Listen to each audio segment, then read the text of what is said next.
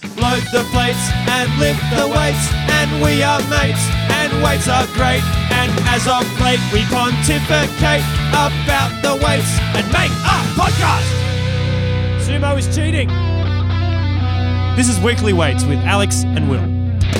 All right, welcome to Weekly Weights. This is episode 30 something, 32? 33. 33. Um, and we're joined today by Jamie Smith of Melbourne Strength Culture. So Jamie is the owner of Melbourne Strength Culture. He's a strength and conditioning coach himself. Um, he's got his bachelor's degree in exercise science. Um, and I guess as a gym, Melbourne Strength Culture has developed sort of in a powerlifting sense more than anything else. Like you've kind of gone that powerlifting route, and you've developed quite a good, quite a good team of lifters. So you actually won best uh, male junior team at junior nationals. Um, you had a couple of lifters go to world championships in June, and you had one or two go to open nationals as well. So um, one of the, well, you've also got a really good YouTube channel with some um, great videos on movement prep and um, powerlifting movement stuff. Um, before, sorry, before we actually dive into today's topic, um, your background in strength and conditioning, I know you you spent seven or eight years interning under different people. So do you want to maybe just rattle off sort of a bit more of your history? Over. Yeah, definitely. I was waiting for the over. Yeah, got the over. Perfect. Um, I'd said over then, but I wasn't over. I'll let you know when I'm over. Uh, so Was that it? no. Yeah, let not. me I'm know when you're that. done. Over. Okay, I can do that.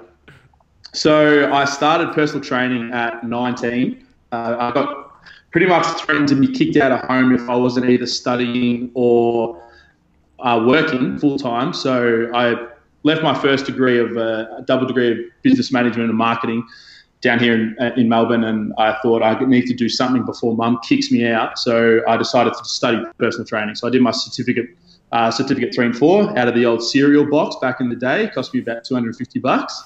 It was fantastic. And then uh, I just sort of developed along the personal training route until we started getting into strength conditioning. So I worked with uh, the VFL team down here, Port Melbourne, uh, a very successful VFL club. So that's uh, AFL, uh, like a the, the tier underneath AFL down here in Victoria. Uh, I worked with them for a season. Uh, I then interned at Woodford Sports Science Consulting, which is actually where I met my first coach, John Paul Cauchi. I know he gets a lot of shout outs on a lot of Australian platforms, but he was my first hired coach. He used to, he actually taught me how to Olympic lift. Originally, Couch. was- yeah, yeah. We well, that was me before I knew what powerlifting was. I was this is about five years ago now, five or six years ago now. Before I knew what powerlifting was, he he just introduced me to barbell training, good barbell training. And me being an S and C coach, I wanted to learn some very uh, tool for my box. And he had a little bit of background in it, so we just started doing Olympic lifting. And he actually gave me the nickname Snatch Lad because I used to snatch all the time. And that still sticks to now. I'm, I'm saved in his phone as Snatch Lad. Uh, And now you just get heaps of snatch, lad. yeah, that's it. And now I'm still a Snatch Lad, 100%. um, and then, so I, I trained under John Paul for about 12 months. Uh, and then eventually we became training buddies. And that's sort of where our friendship started to develop. Uh, over that period there, interning, uh, or not interning, I was sort of just training with Christian Woodford as well. Uh, I, I was hired at a AFL club. So uh, that's when my strength and conditioning sort of hit the peak. And then from there, I got fired pretty quickly. And then I moved to America to study under Eric Cressy and the team of Cressy Sports Performance in Massachusetts for six months. And then I worked there for six months. And then I came home and started strength culture. And that was about two years ago. So, yeah, I've done a little bit of uh, moving around and learning and absorbing information from all sorts of different people around the world, really. So, it's been great. Yeah, it's a really impressive resume. Um, one one of the big things, and this has probably come particularly from your time, I guess, with Eric Cressy, um, that you do at Melbourne Strength Culture is you assess the movement of pretty much everyone who walks through the doors. So today, Alex and I would love to hear a bit about sort of the protocols you use and how you developed that over time. Um, do you want to maybe just yeah start running us through imagining you had a new lifter come into the facility, what you would do? Over. Yeah, definitely. Uh, Oh, I didn't tell you guys I was over. Sorry. No, Sorry. it's okay. We just inferred it over. Yeah, I fucked up from the start. I'm not over yet. Let's go. Um, Bro, so, no, bro, no swearing on the podcast. Yeah, please, no swearing. Sorry, sorry. We've actually been intending, we're meant to mark our podcast as explicit, my friend told me, on iTunes, or else you can get complaints. But when he told me that, I just went, you know what, like, fuck them. Yeah, yeah. The cunts. Over.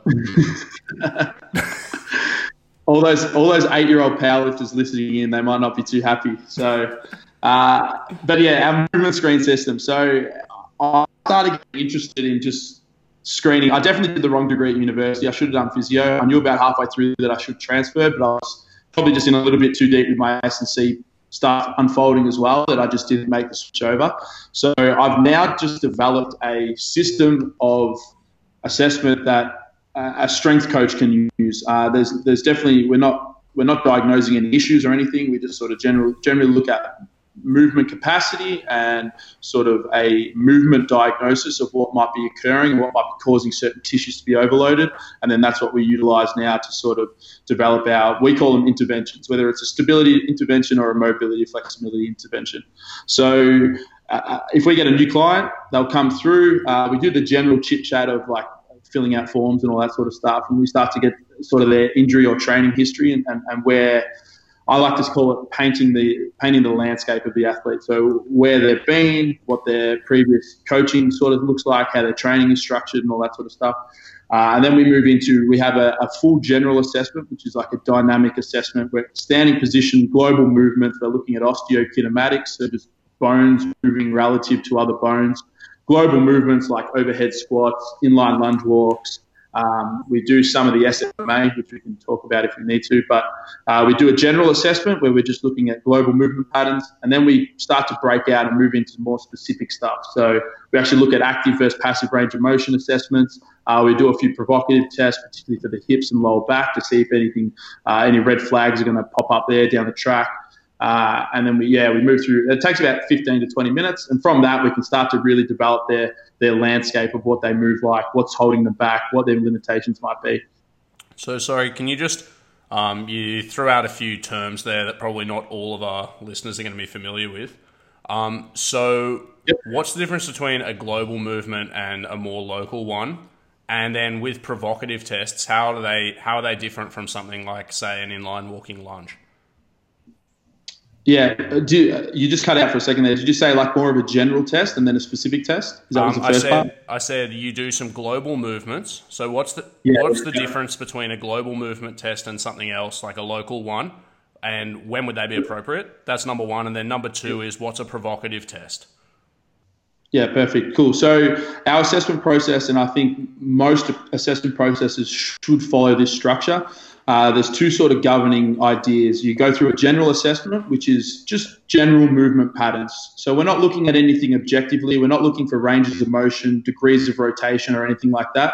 We're just looking at subjectively, can you move in these patterns? Can you perform a squat? Can you perform a hinge pattern? Can you perform an, a lunging pattern? Do you have any major movement compensations through those positions? Uh, do you have any pain? Are you experiencing pain? They're just very general movements. There's no objective viewpoint for them.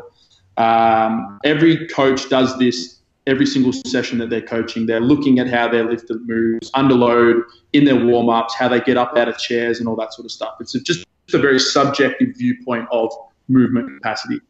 So that would be more your general test. And then, sort of, your specific test is based from what you see on your general tests. You will then go and dive in deep at joint position. So if somebody's overhead position is limited and they have to bend their elbows or they, they have to arch their back to get overhead, the specific tests are designed to see why they do that movement compensation. So we've been looking at range of motion of scapulothoracic joint, the glenohumeral joint. We might be looking at lat length, unilateral, bilateral. We might be looking at their ability to elevate their shoulder blade and get away from depressed positions. Um, so specific tests, we're actually starting to really dive in and and break out why their compensations are there. Where the general tests are just general movements, how are you moving, and all that sort of stuff. Is that clear up that? Yeah, for sure. And then a provocative test. Yeah. What was that? Yeah, so a, yeah, so a provocative test for us. So we call them special tests or provocative tests. We're specifically trying to either replicate their pain So if somebody has anterior hip pain, so pain at the front of their, their hip, there's a couple small tests, a Faber test and a Fadir test that you can do. They're special tests. They can be provocative if people have impingements or SIJ dysfunctions. Um, and if they were to show a red flag, i.e., the person was to present pain in those positions, that might just be a case where we refer out to our in house osteo or somebody who can help us um, to determine whether or not that will actually be something that is going to be limiting us in their pursuit of whatever their, their goal is. So it's to really like just raise red flags, um, and, and that's when we start to refer out. Yeah. Okay, I was hoping a provocative test might be conducted in your underwear or something, but that's all right. Um, I'll delay my trip to strength culture another month or two. No, the entire assessment is actually naked. We want to just feel comfortable and, and, and as close to earth and how we how we were born as we can. That's the ancient Olympic ideal, isn't it? Is naked. Yeah. Yeah. So Charlie's actually got a Charlie's actually got a funny joke down here, and when people ask, "Oh, should I take my shoes off?" It's it's more so you should be asking at the end of the session, can I put my shoes back on? Because we were born without shoes. So why is it more accepted that we have shoes on than have them off? Is so that a, is that a joke make- or is that just his like philosophy? know, but that's his philosophy. But it's it, that's why we do things naked here the whole time. All right, perfect.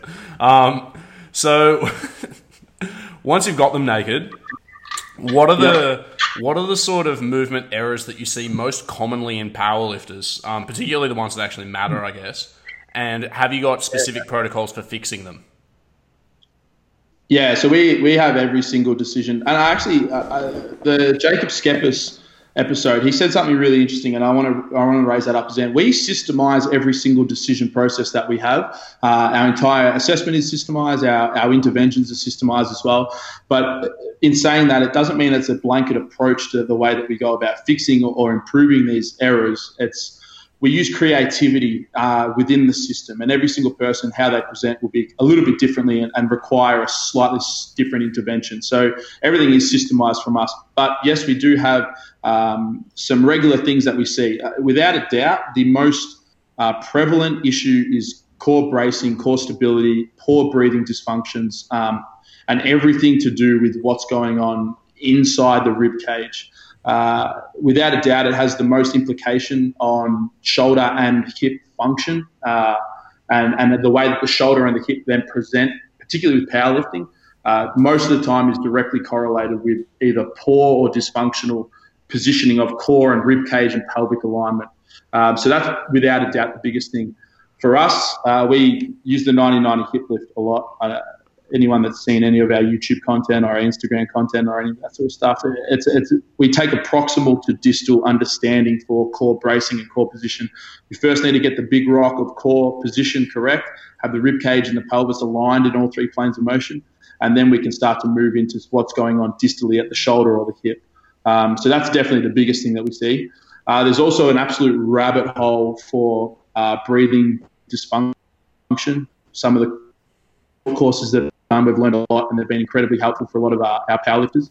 Um, so we can jump down that if you need to. But um, secondary to probably core positioning, core bracing issues, uh, most powerlifters just get stuck in a depressed and downwardly rotated scapular position. So scapulothoracic function in upward rotation, protraction just is diminished by nature of our training. Everything is back and down with our shoulder blades. Uh, we get hypertonic rhomboids, we get hypertonic bilateral lats, we get hypertonic bilateral QLs on the posterior side of the spine, and, and that can then just shut down our ability to let the shoulder blades move through full ranges of motion. So sorry, Jamie, just to interrupt you. Um, again, just because I presume not all our listeners have training in anatomy. So, um, so what is hypertonia, and what does bilateral mean? But You said bilateral lat Yeah, hypertonia. Bilateral lat contraction. So pretty much, um, so people think when a muscle is tight, and we'll get into this as well, but uh, a tight muscle is generally a, a neurally active muscle. There's a many reasons why something might feel tight, and we'll go into those as well. But for the most part, the brain, when it activates a muscle, just sends tone down the central nervous system and, and it activates the actual muscle. And that's how we contract.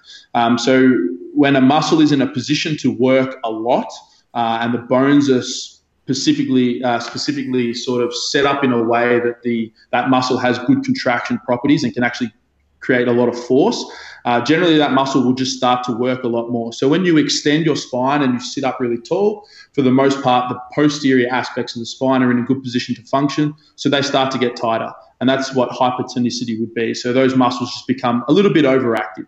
Um, in terms of bilateral contraction, it just means that both sides of the body are contracting together. So both your left and right lat are working together.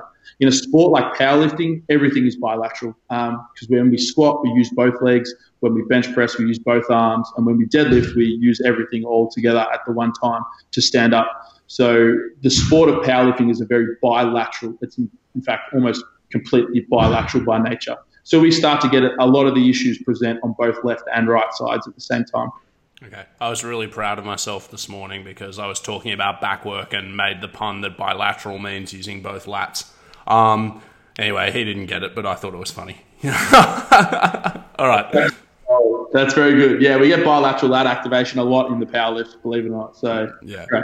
All right. So tell us why um, we'll get into probably bracing quite a bit because I think it's interesting. But why does being able to get out of depressed and retracted positions of the scapula matter? If in say like a bench press, when Alex and I have spoken about good benching technique, we want as much retraction and depression as we can get. So yeah, definitely. So the way that we explain this here at Strength Culture is, believe it or not, we are not powerlifters by birth. Uh, we are humans when we are born and we are humans all the way through our powerlifting career and past powerlifting. Um, so, just by human function, we must have access to all ranges of motion at any one point. Um, the, the, the human body thrives off variability. The easiest way to understand this is people assume that sitting is now the new smoking, and that by being not active and not actually moving through any ranges of motion, we start to present with certain issues that sitting. We get a lot of back pain, we get a lot of hip pain, uh, we get a lot of neck and upper upper extremity tightness because of the seated position as well. Um, and that is just because we sit down all day, every day. Uh, that inability to have any variability through the the movement capacity of the human presents with issues. And the same thing happens when we throw in bench press, squat, and deadlift for the most part, our shoulder blades are stuck down the entire time, and you just continually load a back and down position. We never have access to those other ranges. Uh, if I had a whiteboard and everyone could see a whiteboard, there's a there's a the position of back and down, retraction and depression. Um, it, it, causes a few issues at the front of the shoulder, particularly, and that and that brings about anterior shoulder pain. So any pain that presents at the front of the shoulders, which is quite common in squatting and deadlifting, uh, squatting and bench pressing, sorry, uh, it is quite a common presentation. That pain, um, for the most part, can be just cleared up so easily with just getting better scapulothoracic function. So better function of the scapula moving around the rib cage and up through its ranges away from that back and down position. And that's something that we teach heavily in our in our sort of uh, our courses and educational stuff. Yeah. Does that, does that yeah. Yeah, no, that answers the question. Um, and in terms of the actual powerlifting performance itself, does having access to that full range of motion have benefits? So, in terms of powerlifting, what I would say is powerlifting and, uh, and any coach with any understanding of what's going on, powerlifting is a longevity game more than it is anything else. And the person that is powerlifting the longest is generally going to be the strongest at the end of the day. Um, the longest with the least interruptions, the least injuries, the least niggles. They can promote more volume in their training. They can uh, their frequency can be a little bit higher. Their tissue tolerance is just a little bit higher. So anyone knows that powerlifting is a marathon and not a sprint. And what we like to think about these sort of, and I quote unquote the term correctives because I don't think it's the right word to use for a lot of the things that we do because we're not fixing something that's broken. We're just trying to improve the system's functionality to allow it to tolerate greater loads and greater volumes. Um, so when we have better function of the upper extremity, the scapulothoracic joint and the glenohumeral joint and the T-spine and the rib cage and breathing muscles, we can just generally tolerate more loads because the body's just in a better position to accept those loads. So, will it improve the performance of your bench press? No, but will it improve your programming of the bench press over a long period of time? Without a doubt, 100%. Somebody without pain and without niggles is going to be so much more involved in their training than somebody who's constantly battling niggles. Yeah, one one way I like to put it is it's like a piece of the puzzle that builds a bigger foundation for the future versus Yeah. something that's going to help immediately. It's a very mixed metaphor. I like it. It's The puzzle. Yeah. it's the piece of the puzzle that's the Base tip of of the the iceberg that forms the Yeah. base of the pyramid. What I pyramid. had in my head just then was the pyramid was made of pizza, and there was Italians instead of Egyptians building it. That's what I had in my head just then. Just But of need- course, too- kneading dough. But too many chefs obviously spoil the broth Yeah. and the pyramid. Yeah. Which is why I can only have so many coaches at once. And the puzzle Yeah. piece And the puzzle pieces. Yeah. Before you just lose a puzzle piece and can't ever put it together. over. Over. That might have been one of the best metaphors ever on Weekly Weights. We might use that to advertise this episode. Hear all of this and more. Yeah, all right, good. Um, let's talk a bit about bracing because um, you were saying that's like the most common and also probably the most important thing you see. So, how does proximal function? So, how does function close to, I guess, the center? Um, how does that affect distal function? So, distal being in the limbs and away from the trunk. And also, Yeah. yeah, please, when you say an anatomical term, if you can give the layman's explanation, that's really good too. Um, just because my mum listens and she didn't study anatomy. Yeah, definitely. Uh, yeah, so the way that we look at proximal to distal function of the human body, uh, we like to go one step deeper than proximal, just being uh, the muscles close to the center, so your core position. We- actually go one further and, and, and look at the diaphragm. And this is where we have to first start to understand the context for what uh, pr- proper breathing mechanics should look like. So the diaphragm sits inside the rib cage. It, it sort of is a transverse muscle. A lot of the skeletal muscles, so the muscle that moves our skeletons through uh, ranges of motion and movement, they work longitudinal uh, along the body. So you think about your bicep runs down your arm, your hamstring runs down your leg, your quads run down your leg as well, your abs run along your outside of your body. The diaphragm sits completely adjacent to all of that. So it's, it's inside the rib cage at the bottom. And the way that it works is it's, it's like a parachute. So in an exhaled position, in a state of uh, relaxation, which is the exhaled position for the, for the diaphragm, it becomes like a dome. And we have a left and a right leaflet. And both of these leaflets sit inside the rib cage in a state of exhalation. And when we breathe, uh, what should occur is the diaphragm pulls down, down towards sort of your pelvic floor, uh, and that, that diaphragm drawing down changes the pressure inside your rib cage and allows air to come in.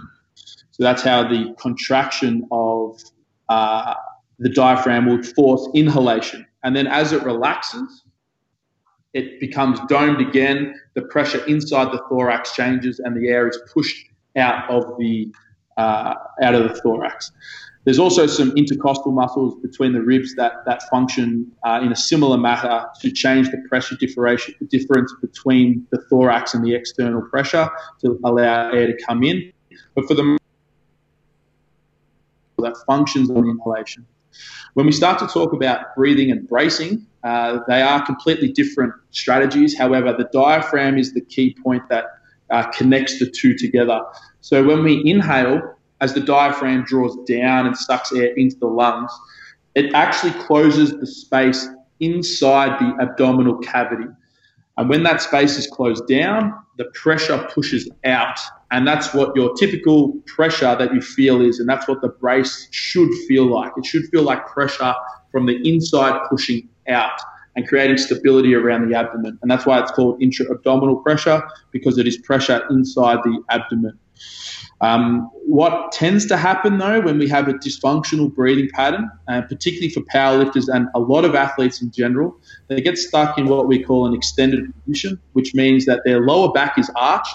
Um, generally, their upper back is, for the most part, extended because they are in athletic endeavors the entire time, um, or in a lot of their a lot of their training. So we get to this extended posture where you sit up nice and tall, and your lumbar spine is quite extended.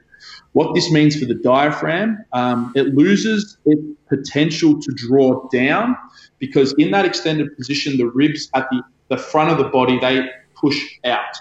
And that out or rib flared position means that the diaphragm can't actually dome correctly on exhalation. And that means if it can't dome correctly on exhalation, it can't then flatten out and become uh, active on inhalation when it needs to contract. So as a result of that, we get a whole bunch of accessory breathing muscles starting to take over. The big ones uh, for powerlifters are the ones that, that, that sit above the rib cage. So the SCMs uh, that sit in the neck. We have the scalene group as well that sit in the neck. We have the upper traps, and we also have the pec minor at the front of the chest. All of those muscles have a really good line of pull of elevating the rib cage. And as the rib cage tries to elevate to get air in, because those muscles become active, because we're in an extended posture, we start to then see these typical sort of presentations of dysfunctional breathing that causes issues when we're trying to lift heavy weights. Um, and that's when we start to we can start to talk about thoracic outlet syndrome, uh, which is some of the uh, structures that run out of the neck, losing a, a, bit of their available space, so they get impinged, and we can get some pretty typical presentations of nerve pain down the arms and all that sort of stuff.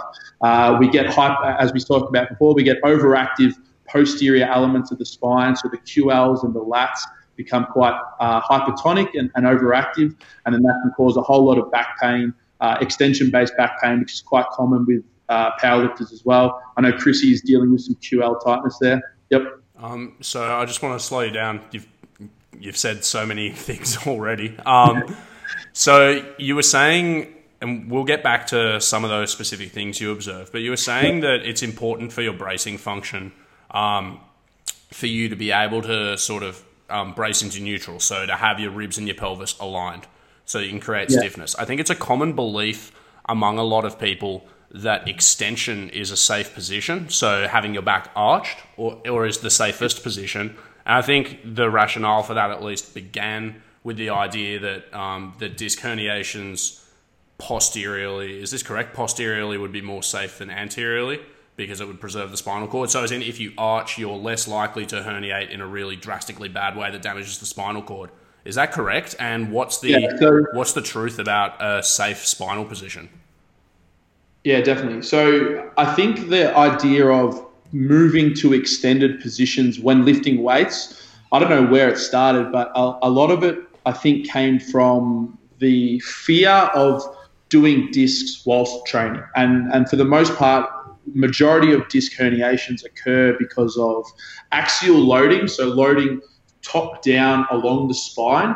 Um, on a flex or a moving into flexion vertebra uh, is the mechanism for which a disc can then um, then herniate out the posterior side of the spine, so at the back side of the spine. So I got that backwards really, Yeah, yeah. So so when the yeah under a flex position under load is probably the the, the least safest position for your discs. So I think a lot of the arching idea and philosophy or the arching cueing came as a result to stay away from that position because let's be honest, nobody wants to do a disc. And unfortunately, with powerlifting the way that it is, it's almost inevitable that there will be disc herniations just by nature of trying to lift maximal loads whilst being bent over. Um, some people are just going to not be able to tolerate those loads and those forces moving through their spine. So we will get issues, um, and there is always risk with any sort of endeavor, sporting endeavor. So I think a lot of the idea about getting now to an arched position is to protect from that mechanism. But as a result, we now have other injuries that could then come or, or be arise from loading in that extended position. Um, the ones that jump into my head quite quickly, facet joints. Um, so the small joints that join the two vertebra together, uh, they can get uh, impinged and, and, and, be a bit pissed off and irritated. Um, you get, as we talked about, QLs. So the two muscles on the lumbar spine, just on either side of the spine, they can get really overactively worked and become really, really tight and restrict a lot of other movement. Um, we get SIJ issues, so where the spine joins to the sacrum, uh, oh, sorry, where the sacrum joins to the ilium, so the pelvis, so where the spine and pelvis join together, they can then be under uh, a lot of uh, extra forces loading in that extended posture. So for the most part, the position that we want to lift in is a neutral spine. Um, so as a result of all this together, most people are extended by nature. Anterior pelvic tilt is not an issue. Uh, Janda's lower cross syndrome is not an issue. There's some ideas that being in an extended position by nature is, is an an, an issue for loading. The only issue arises if you can't get away from that extended posture and then get back to neutral. So whether or not you can't coordinate your muscles back to neutral or you've lost the mobility, your joints can't actually get back to that position, to a neutral position. Neutral is where we want to lift. It's where we want to load. It's where we want to be when we're loading. For us at Strength Culture, the way we teach a neutral spine, we want to have the ribs down so that we close that diaphragm and allow it to function a little better for breathing and respiratory uh, reasons and also bracing. And then also we, we cue a belt buckle. We just want to roll the hips ever so slightly underneath and just get yourself slightly out of that excessively extended position. So more to a neutral. So we're moving from extended to neutral. We're not moving from neutral to flex, if that makes sense. Um, so you spoke just then about bringing your hips just underneath you to help with bracing. Um, and when I when I introduce this concept to a lot of people at the top of a squat, I'll tell them to use their abs and their butt to just bring themselves a little bit out of extension. But many then almost end up like too extended at the hips and they're rolled under themselves. Um, how is it that you how do you frame the discussion so that they don't go from yeah from extension into actual flexion as opposed to sort of neutral? Yeah, definitely, definitely. So we have a progressive stream of core bracing and core positioning that we use with every single person that has ever trained under our uh, banner, so to speak. Um, we have what we call a low threshold learning environment and then a high threshold learning environment.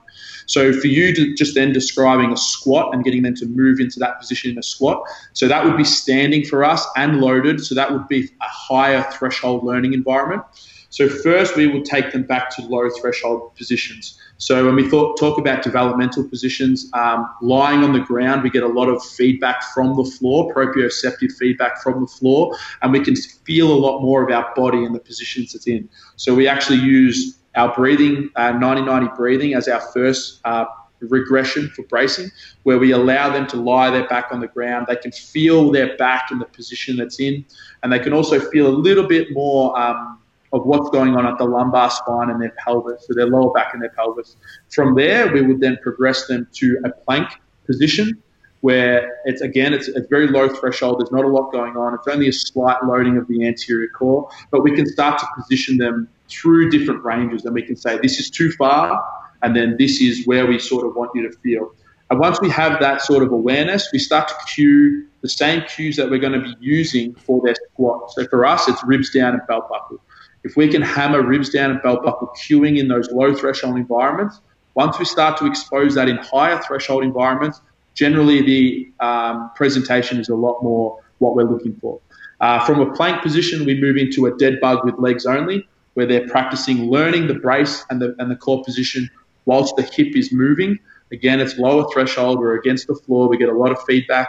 And then we start to get them in standing position. So we do back to wall shoulder flexions, um, um, and we do anterior where they hold the weight in front, and it's a sets, helps them set a little bit more of a, a, better core or a more optimal core position for squatting. And then we'd put them in a high threshold environment of squatting. So we follow that sort of progressive stream to get them where we want in a higher threshold environment. So how long does that progression normally take? Is that within a session, within a couple of sessions, or is it a matter of weeks? Now, definitely within a session. Most people that really want to learn these things will pick it up very quickly. A couple sets of 90-90 breathing, one set of planks, one set of dead bugs, one set of standing lower threshold stuff, and then straight in. We also use planks uh, and the breathing drill between warm-up sets, which is a really good way for you to just draw on more context and really practice that position. So yeah, you, for most people that really want to learn it, they'll they'll learn it pretty quickly. The set, within the set. So, what about someone you have who's already started with you? What would you do for like a warm up to get them into this correct position before they begin squatting, for instance? Yeah, definitely. So again, we have a system here that all of our warm ups follow. We have a uh, the same idea that we started to talk about with the bracing, proximal to distal. We have a general warm up that we require our athletes to do every single day. Uh, the proximal warm up for us is 90 90 breathing first, or a variation of breathing drills specific to them. We have a few other ones, but for the most part, the 90 90 catches a lot of the things we're looking for. So we'll do three sets of breathing. And then we work through just a proximal to distal general warm up. So they'll have some sort of core activation, core stability drill. They'll have some sort of hip activation, hip stability drill. They'll have a reaching pattern unloaded against a wall more often than not. And then they go in through some locomotion. So some sort of lunge progression, a Spider Man. Um, we have a, a lot of pullback butt kick variation. So where you go through a quad stretch. And through that entire progression of proximal to distal, they're practicing holding that position in all those different um, progressions. Once they do the general warm up, which takes between five to 10 minutes, we'll then get them into an actual squat. They'll start with a bar, and then generally we, we just pair that with planks. And we have a plank in between. They can work on their bracing, uh, and then they go back into their next next warm up set. By the time they've had about three or four warm up sets, we only want them squatting. We don't want them doing anything else squat, hit your set, think about it, take on your cues, take on your feedback from the coach, and then go back and implement again. So once those three or four warm up sets are out the door, we are just squatting. We're not doing anything else. Sweet. That's awesome. Um, I think we should take a quick break, and then we'll come back and we'll talk a little bit more about some like powerlifting, lifting specific stuff.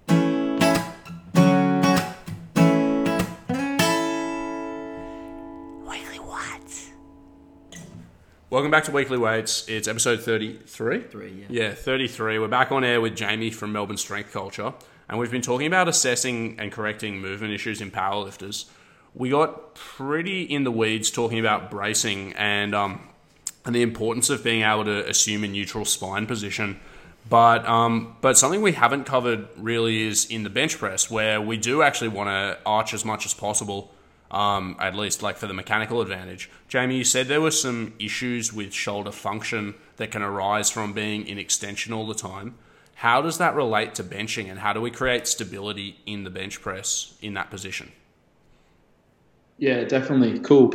Um, so, the way, again, that we talk about the bench press is for the most part, the squat and the deadlift and I don't like using this term, but they're very natural human movements. Uh, they're very easy uh, to understand and how they've sort of been utilized through our development of evolution. The bench press sort of fits in its own category, and, and the, the reason that, for the most part, and again, I don't like the term natural and unnatural because we're humans, we're all doing things that the body can do. Uh, the disassociation of keeping the shoulder blades back and down whilst the arm is moving is quite an awkward thing. And I'm sure you guys have probably experienced that. This is probably the, the thing that takes the longest to develop with a lot of uh, newer lifters. The idea of not letting their shoulder blades move whilst they're moving on a bench press. Have you guys felt that? Yeah, that's will all over. Yeah, well, that's the thing. I'm just such a natural athlete that obviously for me to put that aside and be still when I bench is very difficult. You literally like couldn't touch the net on a basketball hoop. Yeah, I mean, I'm a natural grounded athlete. I'm good. Yeah. think of it. Yeah. Uh, um, Jamie, let's not interrupt the, you. Yeah, you were so saying good things before we roasted me. Yeah. No, that's fine. I'm happy with roasting. Um, so yeah, the in terms of a beginner lifter, without a doubt, the hardest thing to teach is keeping the shoulder blades back and down whilst the arm is doing its thing on a bench press. And for me, that is because it's just not the way that the shoulder complex is designed to function. The way that the shoulder complex should work is the shoulder blade and the arm should work together in all ranges of motion. So when you reach your arm forward to try and grab something, the shoulder blade should reach with it. So that's what's happening on the bench press. As you go to push the bench press up, you've now trained yourself to keep your shoulder blade back whilst the arm moves forward. And then that's where you get that disconnect. And it takes a long, long time to develop that motor pattern for a lot of beginner lifters. So, in terms of arching and the position that we want to try and get yourself in for the longevity of your shoulders, we want to try and create as much posterior tilt of the shoulder blade. So, if you think about your two shoulder blades sitting on the rib cage, what we're trying to do is we're trying to take the bottom part of it and push that closer to the spine. So we're sh- almost like rolling the shoulders back. That's what we call posterior uh, posterior tilt of the scapula, uh, and that's what the position that we need to do that. Uh, the, the position that we need to be able to get into for a strong and stable bench press position. Um, what muscles are responsible for that posterior tilt, and what muscles would oppose it? Yeah, definitely. So the two big key players for posterior tilt of the shoulder blade is, is the lower trap. So the trap muscle uh, runs all the way up into the occipital bone up, up in your neck, runs all the way the length down your spine to where your thoracic spine, so the, the curved spine, meets the lumbar spine. Um, so your your your entire mid back, and the and the, the, the, trap muscle is built into three separate um, three separate heads. We have the upper trap, which is uh, joins onto the collarbone, and that's really good at elevating and upwardly rotating the shoulder blade, so allowing the shoulder blade to move up and down the rib cage. Uh, you have the middle trap, which also aids in that rotation, and also a little bit of retraction, so pulling the shoulder blade closer to the spine. And then you have the lower trap, and and by nature of that extended position that I talked about earlier, about having the extended lumbar spine and not letting your diaphragm uh, be in a good zone of apposi- opposition, sorry, a good zone of apposition to breathe and, and contract into. Um, the lower trap is then in a position where it doesn't get a lot of love. So the lower trap can aid in upward rotation. The way I like to think about it is it supports the shoulder blade from the downward aspect so that it allows the other stuff to then rotate. It almost pinwheels the shoulder blade up. Um, it's quite hard to describe without a, an image, um, but the lower trap posteriorly tilts that shoulder blade. Along, along with serratus shoulder blade sitting on your rib cage, there's a muscle that sits between the two bones, and that's called your serratus anterior. Both of those guys working together hold the shoulder blade close to the rib cage, and for us, that is posterior posterior tilt. So if we can get both of those guys functioning together and doing maybe some pre-activation work before you bench, you probably find that your shoulders can sit a little bit further back. You create a lot more space at the front of your shoulders, and a lot of those passive structures and passive restraints at the front of your shoulder can get unloaded, and it allows you to move through better bench press sort of stuff. What are the uh, go-to exercises for that before bench press that you use with your lifters? Yeah. We have about 15 videos on our YouTube channel. So if you just search on our YouTube channel, but um, the big ones for us for the lower trap are prone one arm trap raises, uh, which is a you lie on an inclined bench and you sort of move your arm up into elevation. Uh, again, the lower trap's function is primarily upward rotation and supporting that that action. So we need to get the arm overhead to allow that to activate a bit better or switch that on a little bit better. So uh, prone one arm trap raise would be our go-to for our lower trap. For our serratus, so that muscle that sits underneath the, the shoulder blade and between the rib cage, we use a lot of, uh, again, reaching patterns because both of those muscles best function when the shoulder blade is moving upward upwardly rotating. So we use foam roller wall slides, we use push-up variations, uh, even landmine presses can be really, really good at, at, at, helping us get some connection with those two muscles. So this is interesting because previously we were talking about how the shoulder operates in retraction and depression um, when we're bench pressing, and you said one of the things you'd actually said was that training into protraction and elevation was important for shoulder health. But it also sounds like those are the positions in which we load those very important supporting muscles that help us lift big loads in the bench. Definitely, yeah. So again, these things aren't going to help you lift bigger weights, but they are going to help you support the structures that are lifting the bigger weights. Um, so to me, they're imperative. And if you're not doing any sort of movement prep away from the bench press, squat, and deadlift positions, you're missing some big key players that could be helping you. And a lot of niggles get cleared up very, very quickly just by incorporating a few, we call them reaching movements a few movements where you let the shoulder blades move and, and move around and rotate and move in the other directions that are available to them. Those reaching patterns can be game changers for people. You say they won't actually help you lift bigger weights, but they actually will if you're patient enough to stick with it, and they'll add add to you later. Yeah. Perfect. Yeah, exactly right. Play the long game. It's uh, again, it's a marathon, not a sprint. If you power lift for five years, John Paul Cauchi talks about this. If you just put above average amount of effort into your training, three to four days a week over 10 years, you'd probably be surprised at just how strong you get. Those quick flutters of smashing training, getting injured, stopping, like it's just, it's not a good cycle to get yourself into. Play the long game. Think about your body as longevity, and, and you'll, you'll, you'll reap the rewards down the track. Have you uh, have you listened to episode twenty nine, long term development, Jamie? I have not listened to that one. No, Get- get around I need it. to get on that one. Yeah, get around it. Right. Yeah, there's some good weekly weights jams in there too. Um, I want to bring this back to seriously. This is great improv singing. Um, I want to bring this back to what we were talking about extension though. So you, so we're talking about creating an arch in the bench press. You need that posterior tilt of the scapula you described. Um, what about spinal position and yeah, how do we go about creating tension in the torso there, or do you not think it's that important? Yeah, definitely. No, it's definitely important. So um, for us, the way we get stability out of anything is, is through the ground and the, the stable structures around us. So when we stand up off a chair, we push down into the ground, uh, and that allows us support and stability to then create muscular contraction, and then we stand up and, and we're off on, on our way. So the same thing is occurring with the bench press. For us, our stability starts at our feet and what we're doing to activate through leg drive.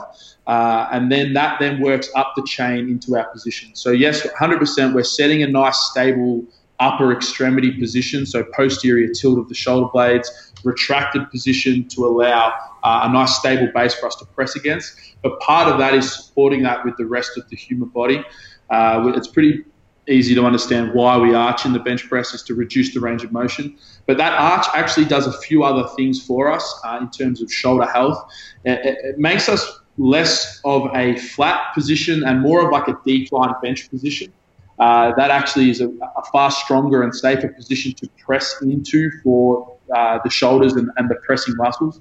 So that arch position actually helps us get into that that sort of line of press. Uh, and then also that extended arch just reduces the range of motion. So if we have the reduced range of motion, we're going to not have to stress the, the pressing muscles as much. The way that we support that arch or the way that we cue it is making sure we have nice, strong, stable legs. We're in a good position where we can create some force through the ground. We're then trying to also activate sort of uh, it's not so much a lat activation in terms of supporting the pressing motion. It's a lat activation in terms of supporting the spine and not letting the spine change shape whilst we start to press. Anytime we have that mobility occur or that movement occur, we've lost some stable foundation for the pressing muscles to press against. So we really want to press through the ground with our feet, stabilize the hips and the legs as much as possible, and try and push yourself up the bench to allow your chest to stay high. I want to just again go back to the squat and the deadlift are very, very easy concepts to understand for most people. It's the bench press is just not we're not designed to move in this position. So it does take a lot, lot longer to develop the skills of bench pressing. Um, so it is not something that you can do straight off the bat. It's something that you're going to be working on for a few months, even for the rest of your, your pressing and lifting career, to actually utilize the entire kinetic chain for a bench press. So something that occurs to me is um, you say squat and deadlift are natural, and a push up almost always feels more natural than the bench press. In a push up, we usually let people's shoulder blades move. Um, do you think that has utility for teaching people bench presses? And would you ever do a push up where you actually maintain scapular position or anything? Uh, we would not personally use a pinned scapula for a, a push up at all. It, again, it, as you said, it just feels more natural. Um, it, again, I don't like the term natural and unnatural because we're just humans moving in a way that we've set a task to do. So it's not that we're not designed to do this. We can do anything that we want to do with our with our body, but it, it just is a far easier understanding to get a push up moving correctly than it is a bench press. Um, personally, I would never pin a shoulder blade on, on, a, on a bench uh, on a push up. Sorry, uh, it's just it's we should be using the push up to help strengthen those other muscles that we talked about, serratus anterior. If you use yoga style push ups where you're pressing overhead and lifting your hips up to the ceiling, we can get some really good posterior tilt of the shoulder blade and actually start to, to, to strengthen that lower trap as well. So we use push ups as our sort of supplementary work to again strengthen those other muscle groups that help support the bench press. But I wouldn't use it as a teaching tool for um, bench press shoulder blade position. Probably not again because it's just such a you're at two different ends of the spectrum. So do you have a do you have any go to teaching tools for teaching that shoulder position? Yeah, definitely. So uh, we use a dowel rod, so just a broomstick, and we get them to set up into their position. We pull them down, that we let them rest the dowel on their chest. We tell them to find as better shoulder blade and arch and leg drive as they can. And then simply we just get the coach to start to pull slowly on that bar. And that and their goal is to let the bar come off their chest as slow as they can whilst maintaining that position. Once they get to arms locked, they come straight back down. And at any point, as we're starting to pull on that bar, at any point they start to feel the loss of that position, we tell them to stop, refine it, and then go again. So we use that a lot with beginners. And also just if you use um so like bent over rows or seated rows or anything like that, even a lat pull down you could probably do it on, get them into a loaded position. And you could do the same drill just with the seated row where you're holding that shoulder blade position and then as the arms start to move away from you, you're just maintaining. So you're just controlling that eccentric portion as best as you can. That they actually- probably are two best for it. That sounds um, uncannily familiar to Alex's chest pull that he prescribes for bench as an accessory. Alex, do you want to just tell everybody the chest pull? So it's like it's like a face pull, but um, with the shoulders more depressed, and we're pulling the rope to where the bar would be on the bench press. So pulling the elbows Yeah. out. Yeah, that's it. Pulling Yeah, the it's like- elbows out, chest up to the up to the rope. Yeah, It's like rope It's like a- anti-bench. like a reverse it's kind of Yeah, like like yeah, it's, it's Yeah. kind of like doing a like a seated cable row, except your um, elbows are pointed out versus tucked. Yeah, definitely. Yeah, so that would work exactly the same. Anything that's going to help you eccentrically control, so as as the arms want to get away from you, anything that's going to help control the shoulder position and, and slow down. People, I think, a, a lot of the time with these sort of, um, again, another term I don't like is activation, but all these activation drills um, that people could be using, I think people just hammer them too quick and they just try to get them out of the way. But these are the, the little rocks that can make a big, big difference to your technique over time. Um, so just slow things down and really focus and think about why you have this doing, or why has your coach prescribed this? Why why is this in here? How is this going to help you? And I've noticed a lot of your lifters use, um, particularly in the squat and the bench press, a lot of tempo work, and that would be for the same purpose. Same You thing. guys, yeah. you guys are huge on that, like even up to six seconds on squat and bench.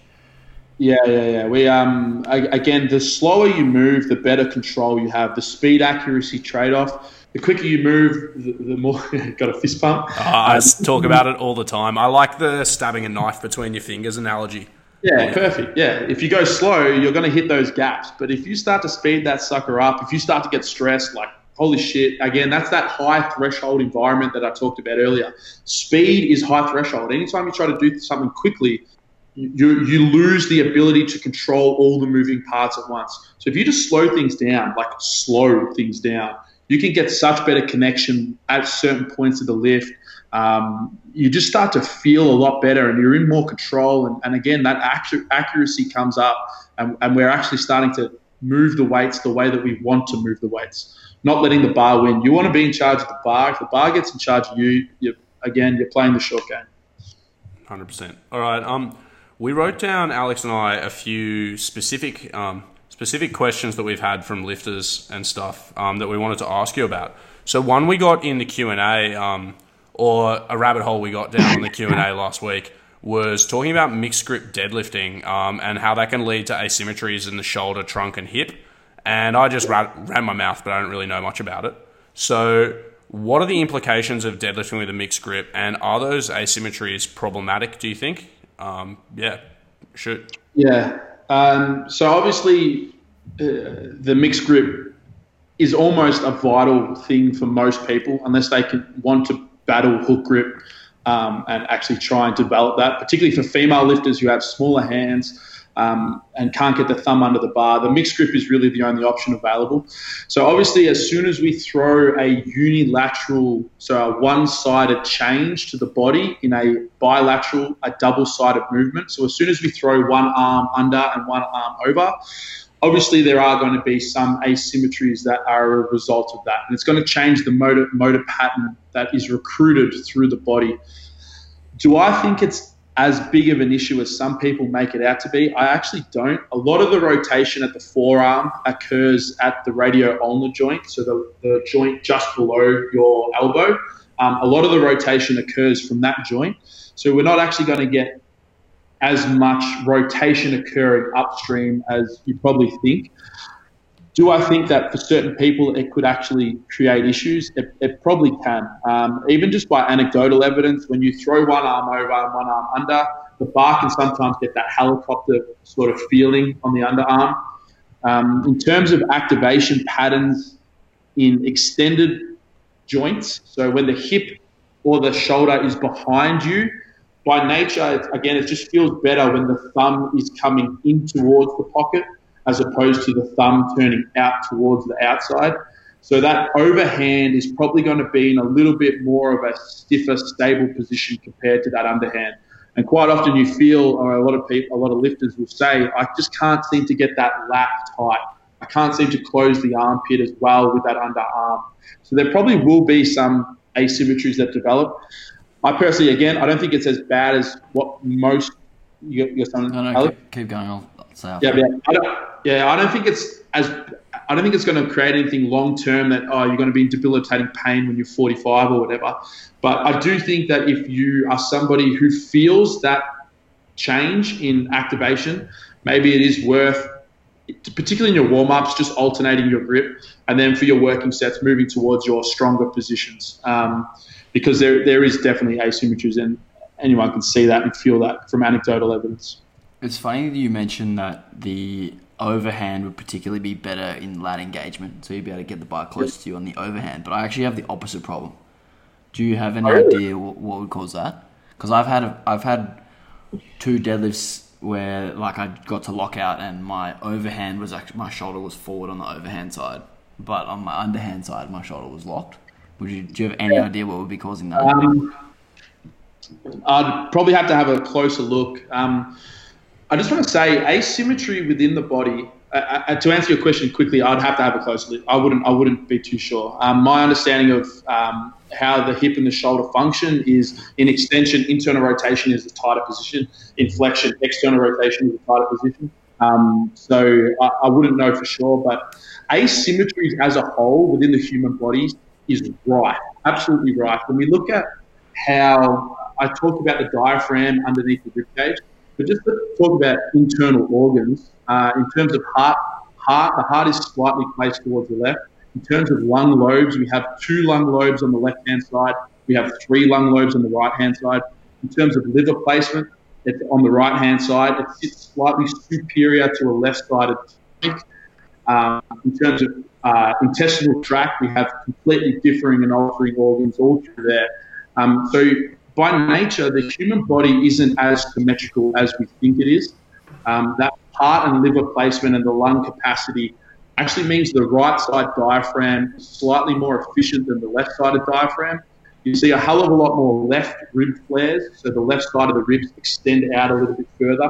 You can definitely see this on bench presses when you look down over their face, over their rib cage um, and they take that breath in before they come down. Their left side sits slightly higher than the right, more often than not. Um, the human body is asymmetrical by structure. So these asymmetries, they, they're not the end of the world. Some people just can't be symmetrical in a bilateral pattern just by nature of how they're made up and the activation patterns they have. Yeah, so to expect symmetry and chase it is kind of a bit of a lost cause. Yeah, definitely. Uh, in all of our assessment processes, we we look at left compared to right, particularly when there's pain present, but we're never trying to make the left and the right completely the same. Um, there's also at a, like in terms of like when you're developing as a child and the activities that you do. So with the baseball population that I work for in America or work with in America, all of the, the pitches, depending on which arm they were throwing all of their, their balls with, so left or right handed, um, that side of their body acted completely different to the other side of the body. And chasing symmetry in that population is just stupid. It's not going to happen because they throw balls all day, every day. Chasing symmetry in a powerlifting sense is a little bit more achievable, but it's still not an end goal because we're just not symmetrical people. None of us are. Um, It's like uh, Rafa Nadal's left arm is fucking yoked and his right arm's yeah, exactly. yeah, yeah. Purely by the demands. The SAID principle is fantastic. The demands placed on the left arm have caused that to happen. Yeah. So this the symmet- the symmetrical thing I don't think is as big a issue as people would would say. Where it does come into big play though, downstream lower body. If you have a stronger leg and a weaker leg, and you don't address that, you're going to be in strife at some point. Alex has two left feet when he dances. Yeah, nice. Notorious. So he's going to be in strife. Yeah, He'll be he's got strife on the issues. dance floor. Yeah, yeah, yeah, definitely. But yeah, asymmetry is down below in terms of strength.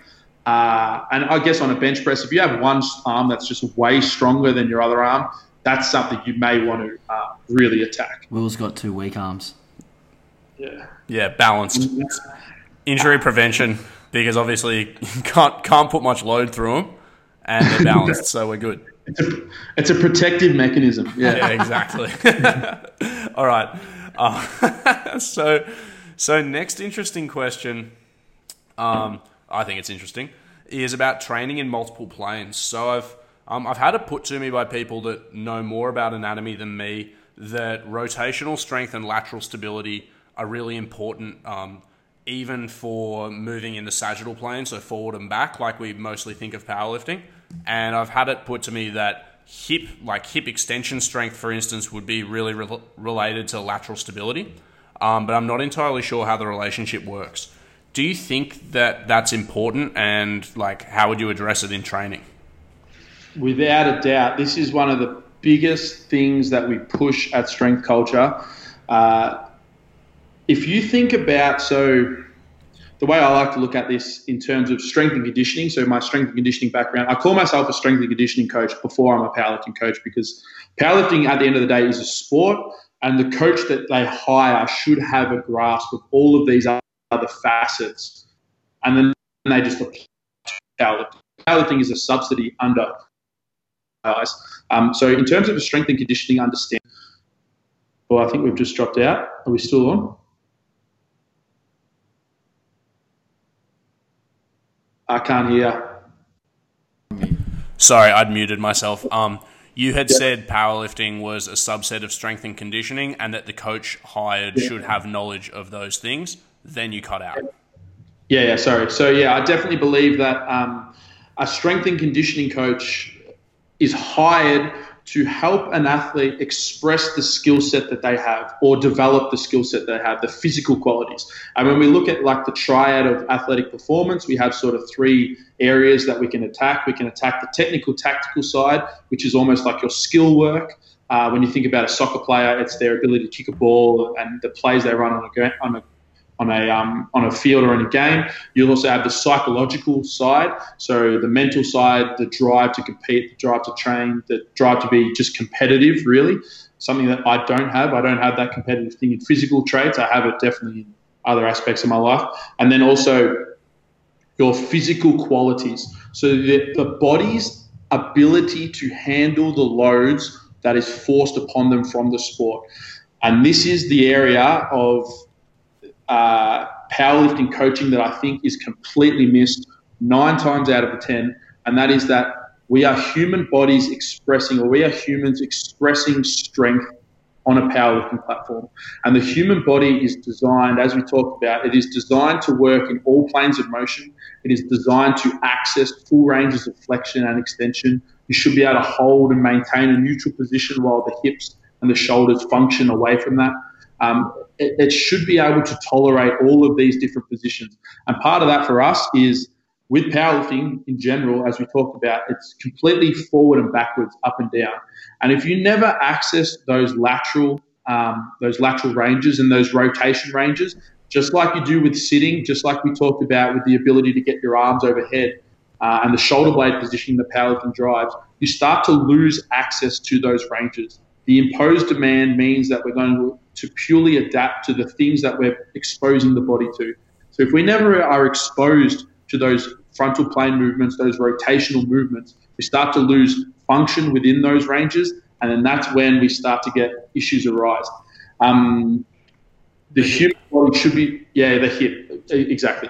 The human body should be uh, is designed to be bipedal. It's why we all stand. It's why we move the way that we do. It's why we're really efficient runners or we should be us powerlifters definitely aren't, but the human body should be a very efficient locomotive machine um, and part of that being in one side, we call it hip splitting, having one leg in front and one leg behind requires a whole bunch of rotation and frontal plane stability.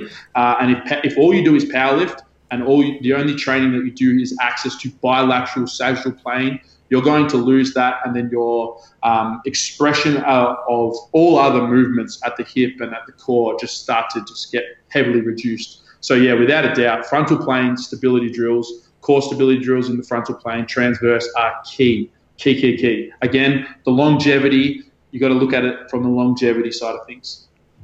Cool. Um, at weekly weights, we love feet, um, Alex particularly, and something that, something we speak about um, a little bit is is the importance of like creating a strong tripod foot position for things like the squat and the deadlift. Um, and involved in that is having a stable arch and having appropriate control of pronation, supination, inversion, eversion, and so on. Um, and that's related to hip and knee function as well as ankle and foot function. Um, I'd love to just sort of get your take on how, like, how important that is, and sort of how you can teach it and diagnose issues at the foot in powerlifters. Yeah, definitely. Uh, again, I just want to preface this whole answer with saying that if you have flat feet, uh, a lot of people they believe that just having a flat foot is some inherently wrong thing about them. Uh, again, it's it's just a presentation of how your body is. It doesn't mean that you can't squat and deadlift. It's not the sole reason why your knee is in pain. It's not the sole reason why you your knees come in and all that sort of stuff. There's nothing inherently wrong with having a flat or flat feet. Uh, it's not as big an issue as some podiatrists and all that sort of stuff uh, make it out to be. I don't believe anyway. Um, but yeah, definitely, if you can get good connection between the big toe knuckle, more so than just the big toe, it's the big toe knuckle, so the big bulb under your foot, um, the fifth toe, so the big toe, little toe, and the heel. And if you can get really good connection with those three points, uh, and part of that is creating some form of arching stability pull underneath, so that we sort of connect that fascia all through it. Uh, if you can then grab the floor with that and create some torque, the way that Charlie here at Strength Culture explains this is the floor can be seen as resistance. And when we push into that resistance and create stability with that resistance, it's going to help us stabilize everything else up and downstream. So it's going to help stabilize the knee position. It's going to help us stabilize the tibia torsion that is occurring. It's going to help us stabilize the hip when we move through extension. So anytime that we can use a little bit of resistance and get a little bit more stability through what is generally a mobile structure, the foot and ankle should be very mobile.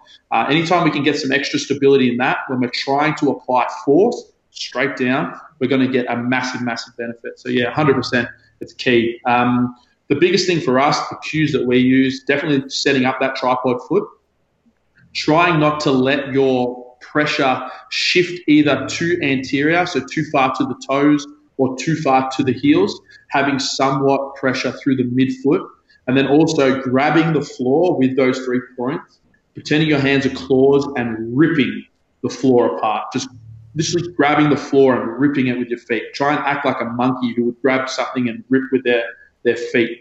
The same idea to the floor. Yeah, that's Will's favourite cue. Grab the floor. Grab the floor. Yeah, I. It's like Groundhog Day because I, I'm always like, yeah, you know, three points of contact, grab the floor. I like to use. Um, sometimes I'll use the can opener can opener analogy. I'll say like, imagine your your foot's a claw, and then imagine that the floor is a can, and you're opening it. To get, opening up, yeah, yeah, to get people to actually Screw think it. of yeah, gripping it and screwing it a little bit. Um, but yeah, yeah I say that all the time. You're, you're gripping the floor. You're grabbing the floor with your feet, and you're pulling into it. And that's why people, for the most part, don't squat and deadlift with shoes on. It's either barefoot, socks, a, a hard heel. As soon as you throw yourself on a spongy surface and you're squatting with, with runners on, you just lose that ability. There's the, the delayed proprioception at the ankle occurs because you've got a force that's not hard end. Um, mm. And we just, yeah, nah. So squatting barefoot or a hard heel shoe or no shoes or, or, like a lifting shoe because it's stiff and stable and you can grab it. So sure. what what's the relationship between um, between hip function and foot arches? Because people will talk about like lateral stability at the hip, and you know you were talking about knee valgus before, your knee collapsing in, um, and your foot arches. How does that work? Yeah, so in terms of gait and locomotion, as I said, we are bipedal. We should be moving around a lot. It's how we're designed by by nature and evolution. Um, the the effect we call this regional interdependence. So when there's an impairment at one point of the body, uh, the kinetic chain means so the, the connection from all points of contact from muscles and fascia and bones, ligaments, and all that sort of stuff. The connection from one point completely is affected by another point. So the easiest way for you to understand this would be that if you had a knee in the middle of a hip and an ankle and you made the hip and the ankle completely fixed, you didn't allow any movement at them, you poured cement inside of them, and then you then tried to walk. The only way that you'd be able to walk with a stiff ankle and a stiff hip is by creating a lot of knee flexion and extension. And that's the only joint that now has the ability to move. So by stiffening up the hip and the ankle, we then force the knee to move through greater ranges. So this is regional interdependence. And obviously, the things that are closer to where the impairment is um, will be more affected than the things that are further away. So when you throw an ankle dysfunction, so something that's wrong with the ankle, it's going to greatly affect the knee and the hip, and less to a lesser degree will affect the lower back, and to a lesser degree will affect the upper back, and to a lesser degree will affect the shoulder because all those kinetic chain points are taking a bit of slack away from that dysfunction. When we throw a dysfunctional ankle on anything, we get impairment up the chain on almost a lot of the things. For the most part, if you lose dorsiflexion and plantar flexion, particularly uh, in gait, you get a decreased ability to contract your glute max. Um, that's heavily uh, researched. You also, if you if you lose function of your big toes extensibility.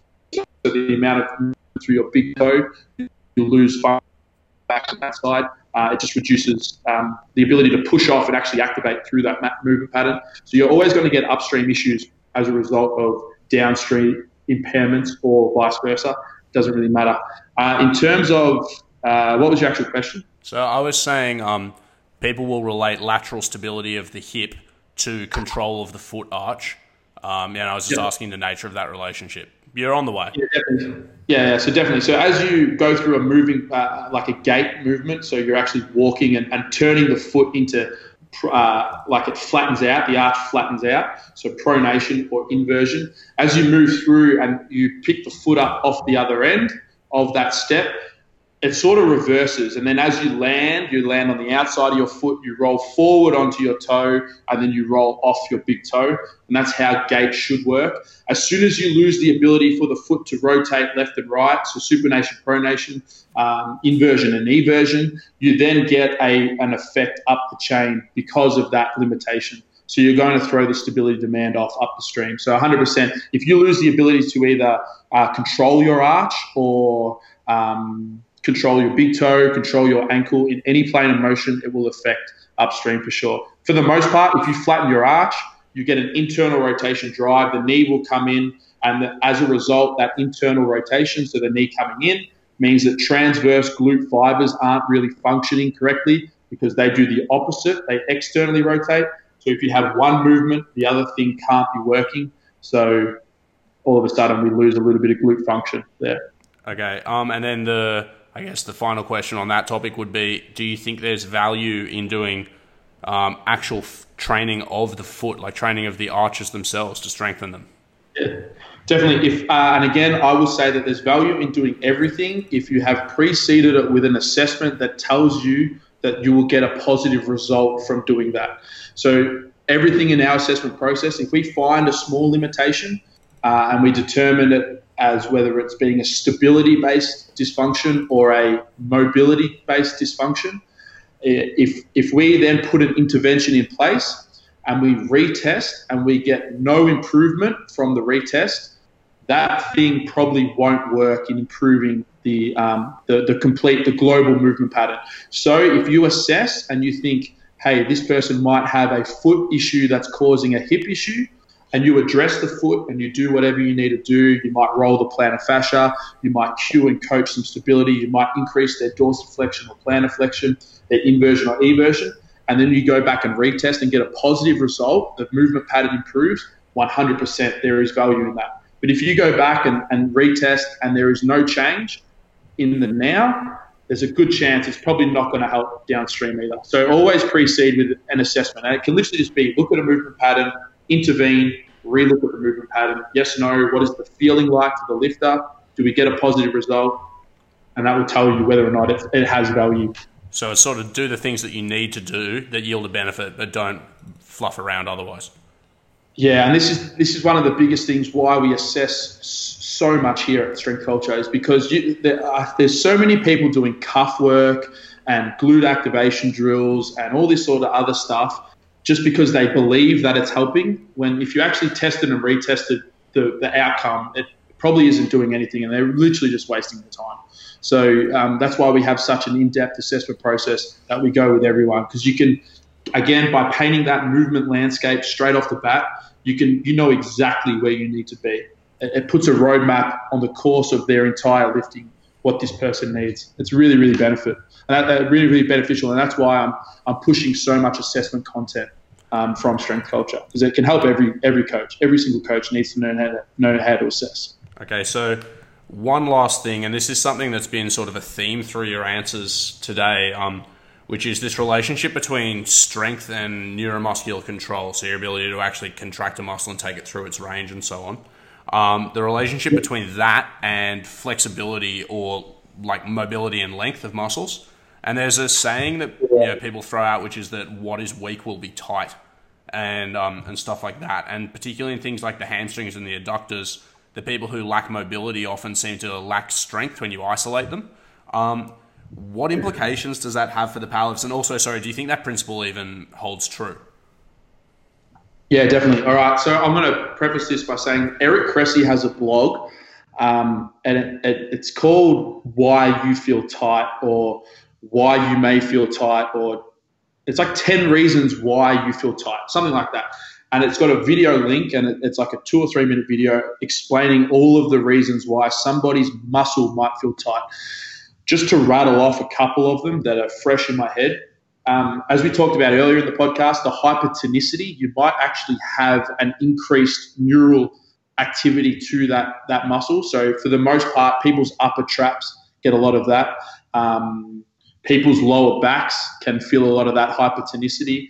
Um, you might get somebody who has hypertonic hamstrings, calf muscles as well. So that would be one reason. You just have generally a lot more activity from that. And for the most part, that means that in my eyes, you're not sitting your bones in the correct position. The, the, the skeletal structure supports the bone, the osseous structure. So um, when the bones are in a good position to work, um, the, the, the muscles that we think should be working generally work well. It's the reason why when you roll your hips underneath you, your glutes turn on and your core turns on. You've put the bones in the good position, so then you've got a really good activation pattern, and that's why we roll the belt buckle. But the first reason why somebody might feel tight is hypertonicity. We can also have scar tissue buildup, so somebody has had a damaged uh, either tendon or muscle belly, and that has caused some scar tissue. That's another reason why you might feel tight. You might have a capsular restriction at the actual joint itself. So there might be um, some accessory gliding. So some of those arthrokinematics have been lost. Um, so that's another reason why you might feel tight.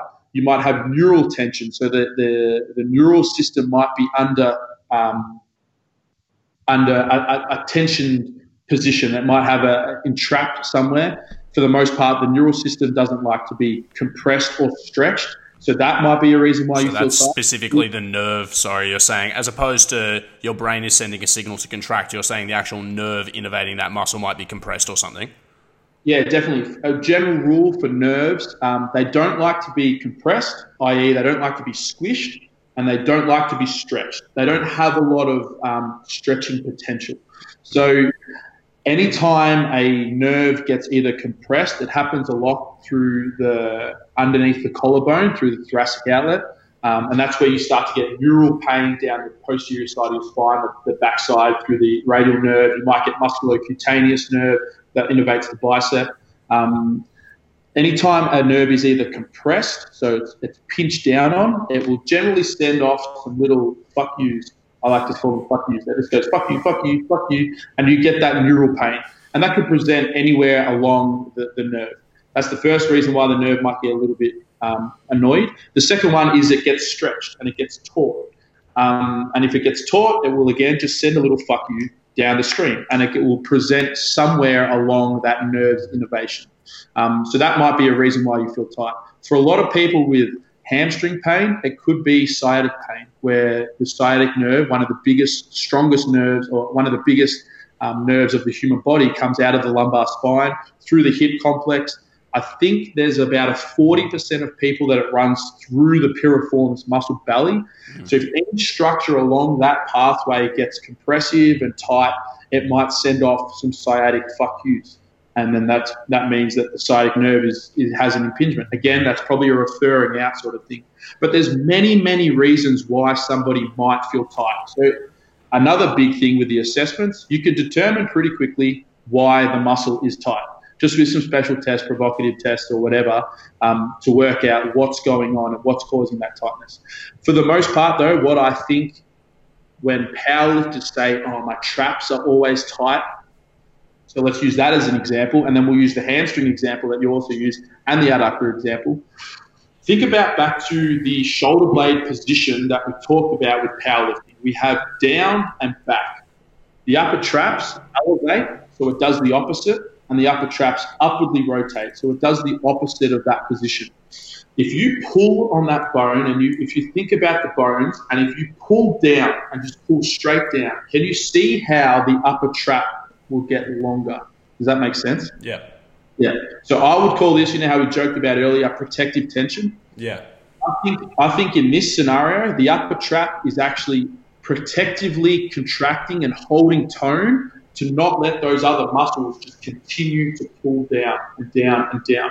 So it's actually a protective tension that we actually, that's telling me we need to let the shoulder blade get back up. We need to do some of those reaching patterns, some of those serratus and lower trap activation drills to help get those shoulder blades back up to take tension off the upper traps. So is it weak? Probably not. I don't really think anything's weak. I think it's just not in a position to do its job. So it's telling you, hey, I need I need help here. I'm, I'm firing to tell you I need I need help. I need some support up here. We can take that exact same example and go to the hamstring. And this is the easiest for people to understand.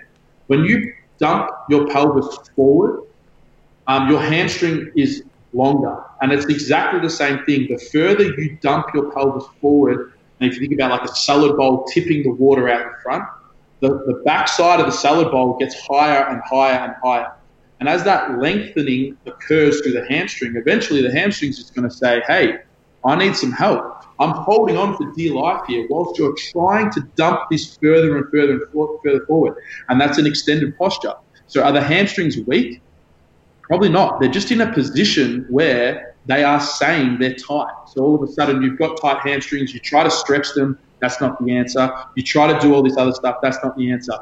Now coming back to your idea of if you strengthen it, will it get less tight?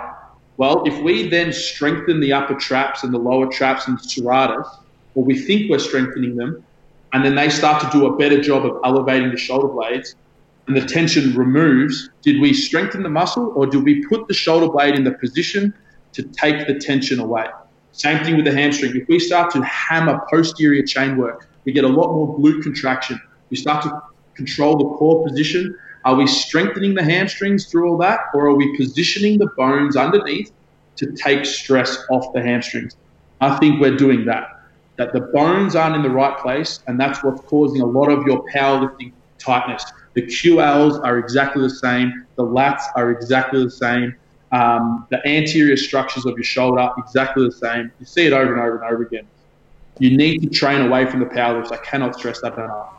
And you were going to do the adductors as well, just because I think this has been really informative listening. Yeah. Um, so the adductor, the, the, adductor magnus, can also almost be considered a um, a fourth hamstring.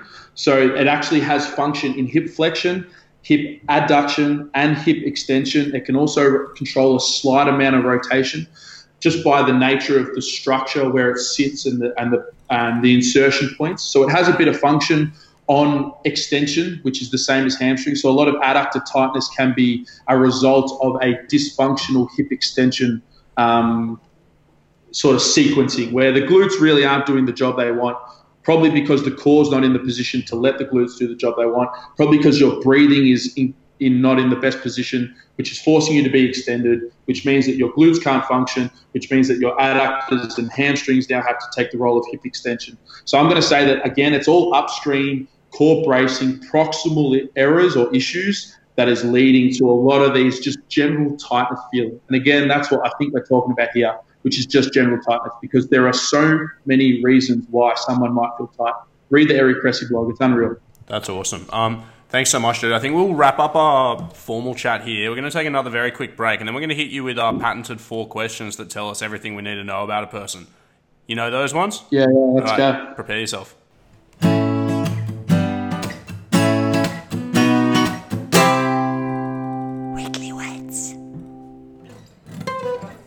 Welcome back to episode 33 of Weekly Weights. We're here with Jamie Smith. We're going to ask Jamie now the four questions that tell us everything you need to know about a person. So the first one is if you could take one person out to dinner, dead or alive, who would it be? The Rock. He looks uncannily like Dwayne Johnson, eh? That's a shit joke. That is a that is a shit joke. Here at Weekly Weights, we only do shit jokes. No, the Rock, without a doubt. I I love the Rock. He's on our wall here. Um, I, Isn't there some I talk of him running for president? oh, he's just a man. Like he's just what every man should be. I thought you were going to say Zyzz. Oh nah, I don't think. Uh, I think our personalities would clash. I like him from afar, and I, I feel like he'd be one of those things where you know when you see a, a really attractive person and you say, "Oh, they're hot from far," but then you get close and you say, "Oh, they're far from good," or "They're good from far but far from good." I think Zyzz would be one of those things where, from a distance, looking at his persona, he'd be really, really cool. But then I, I think if you actually got to know him, it might become a little bit. Yeah, so nah, not Zyzz. Let's go to the Rock. Someone I, I used to. Oh, you go. I guess the question lends itself to someone you'd want to have dinner with and not someone you'd want to do pingers with. Yeah, true. Um, yeah, hundred percent. we used to. So Alex and I met working at a fitness first, and one of our colleagues was like mates with Zyzz. She was a real party girl, and she actually said he was a pretty good bloke. Um, so we went through his file one time at Fitness First, and we're reading his notes. And this was after he died, so receptionists from all over the place were just putting in notes, being like "R.I.P. Zyzz, bruh" and stuff. But We're all gonna make it. we're all going to make it. But as we um as we went further and further back, we had all the complaints that had been made about him at like um which was the fitness first he was at. Mosman, I think. I'm sure he was in one starting with C. Um, anyway, it doesn't matter. He's um he had all these complaints made about him, like for dropping weights and stuff, and for walking around shirtless. And then, like, apparently, so apparently a PT has a go at him, and he tells him like, "Do you even lift?" And like, you know, I'm fucking Z's bra and all this stuff, and it's written in his notes, and I couldn't tell if they were a joke or not, but they were so funny because they had the actual Zyzz quotes. Might have been the start. Man, That might have been the start of it all. It was all from PTs complaining about him dropping weights. That's where this whole thing started. so funny. I can honestly say, 100% honestly say, strength culture would not be alive without this. Zero chance. Charlie and I started training together uh, at 15 years old purely because of this. He was my Charlie was my first training partner.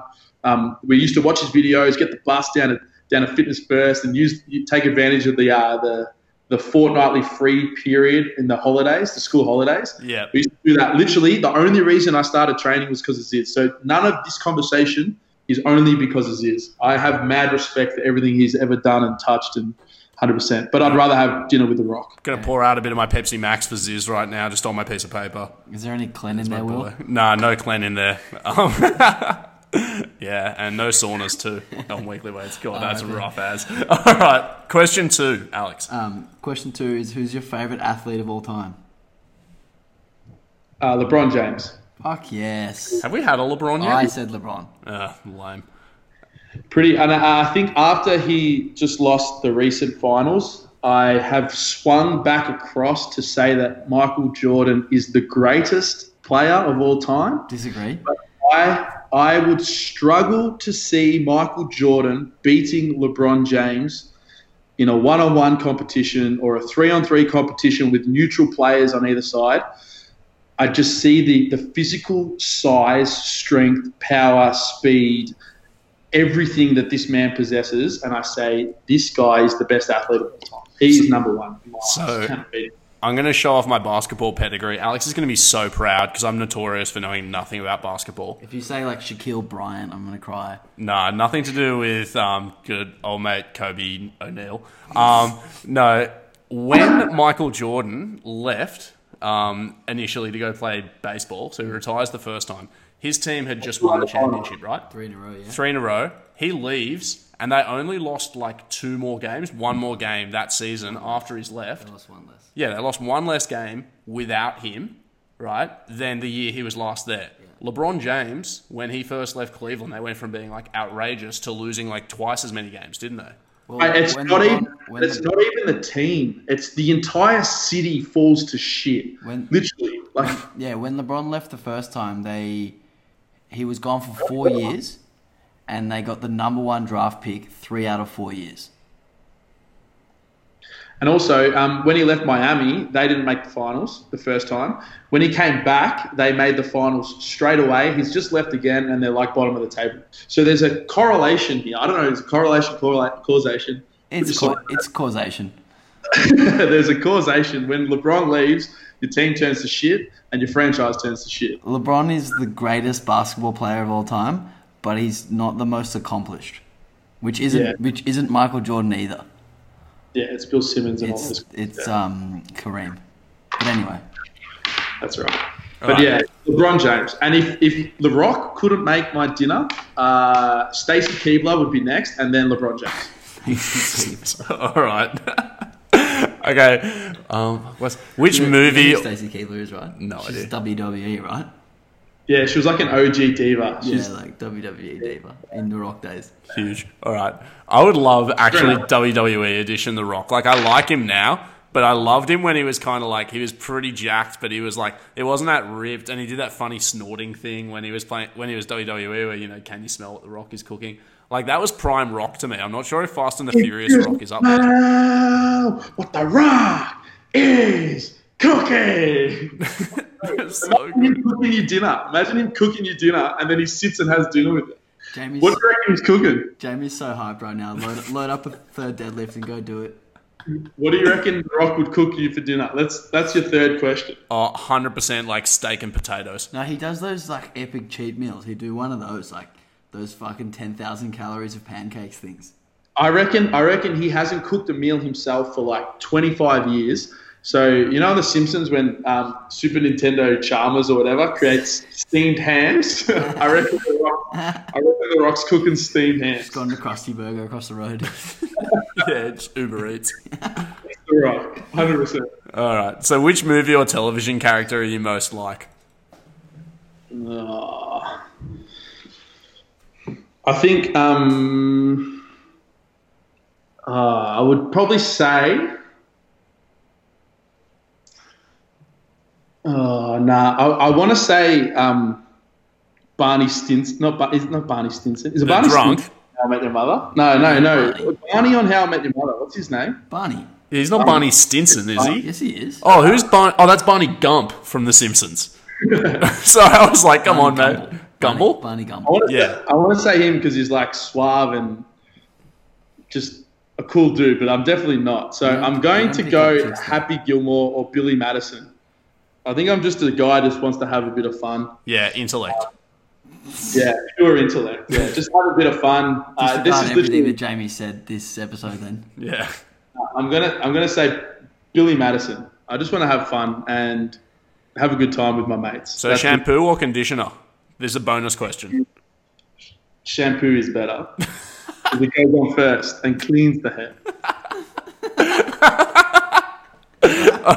This is the best four questions ever.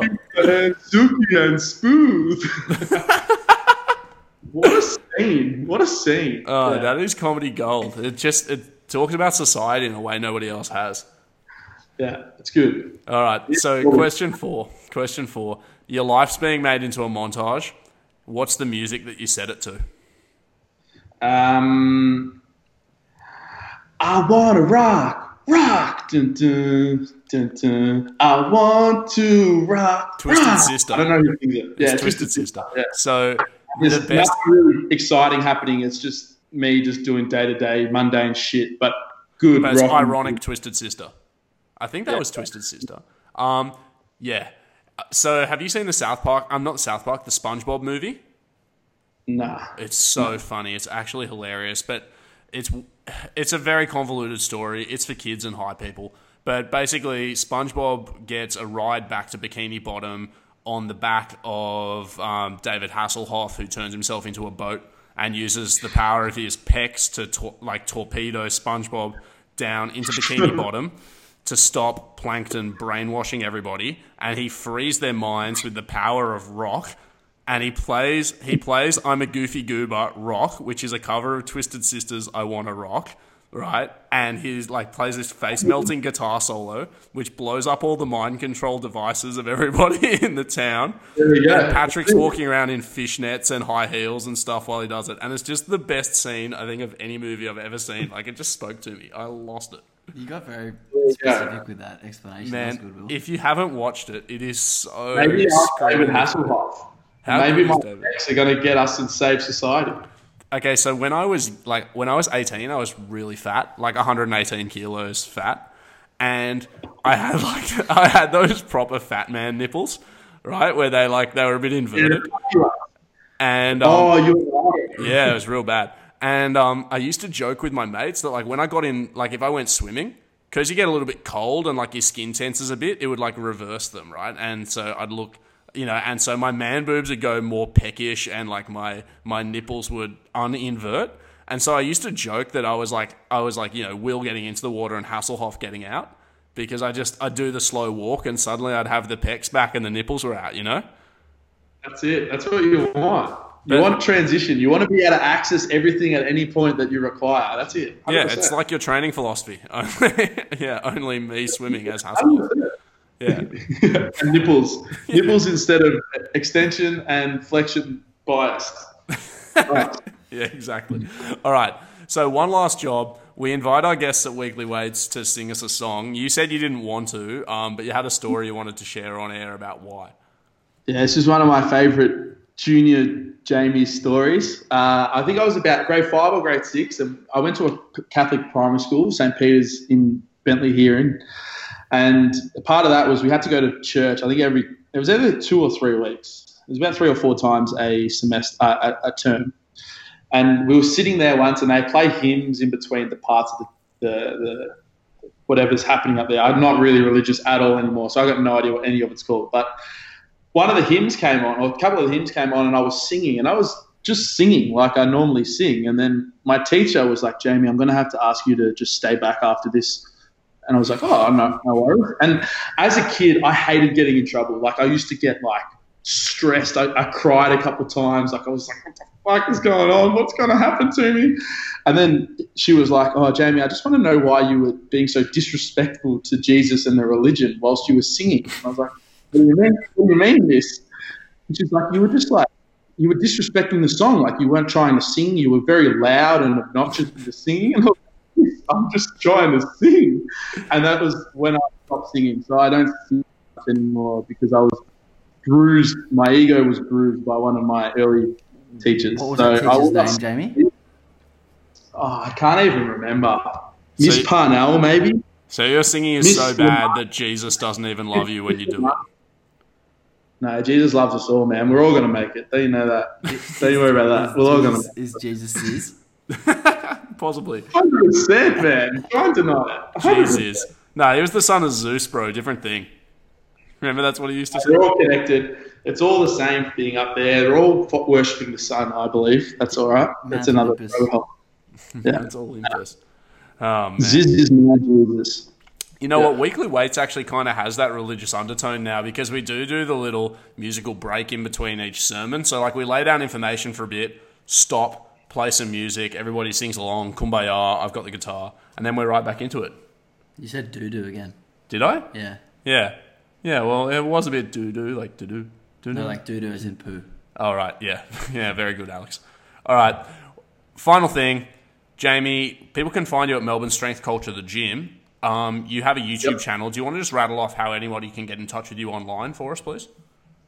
Yeah, definitely. Um, we have a website, melbournestrengthculture.com, because the end goal is to go international, so we didn't use AU. E. But Melbourne, melbournestrengthculture.com. Um, you, YouTube is just Melbourne Strength Culture. You just search anywhere Melbourne Strength Culture, you'll find us. Myself personally on Instagram is j.smith.culture. Uh, and if you want to email me, jsmith at melbournestrengthculture.com. So I highly recommend that you guys check out the YouTube videos on the Strength Culture um, YouTube. They're very informative. You'll get some graphs of some of the stuff that we spoke about today. So if you have any like, Yeah. if you want to do any further um, learning, go check them out because they're great videos. Um, and just one last thing, we actually are coming to Sydney. I know you guys have a bit of a reach in the powerlifting community, so I would like to just plug myself here. But we're actually coming to Sydney in March. I think it's going to be the 24th of March um, to run both our lower and upper extremity seminars, um, where we touch on a whole this sort of stuff, but in like hours worth of content. Where, Um, where are you doing break that? That will be at City Strength. Okay, sick. Yeah, awesome. So you can um, use Weekly Weights twenty for twenty percent off of uh, of those. Uh, those we, we might be able to sort out a, a weekly weights. Um, maybe we get the coaches down at a heavily reduced rate. But we're definitely not doing discounts because we're coming up. We, we need to cover our expenses on this first one. That is the end goal. So as long as we can probably sell about 15 tickets, I think we should be fine. But um, that will be happening next year. So I'd let you Uh, boys sleep on my couch, but you'd probably hit on my mum, wouldn't you, you rogue? Ah, probably. um, but yeah, so so look out for that if, if you are up up there in Sydney because I know our reach isn't as big as it is here in Melbourne, but we do want to. We think it's it's vital information, we, and we do know we can help a lot of lifters and coaches better understand some of this stuff. So So a, a ticket's that'll be in March. A ticket's available for that now. Not right now. We're still in the just the detailings with um, strength and and working out the all that sort of stuff. But um, it was. I'm 99.5% sure that it will be running. Uh, we've got the all clear, so as long as there's nothing stopping us, we'll be coming up. Yeah, Cool. Once tickets will probably go up early, early next year, January. Once, yeah, once that's up, let us know and we'll um, plug it on the show for you. That would be great. Thank you very much. Appreciate that. All right, sick. Thank you so much for joining us, man. This has been a really good episode. Um, I'm Will. I'm Alex. Um, this is Jamie. Bye. See you, mate. Bye. Have a good one.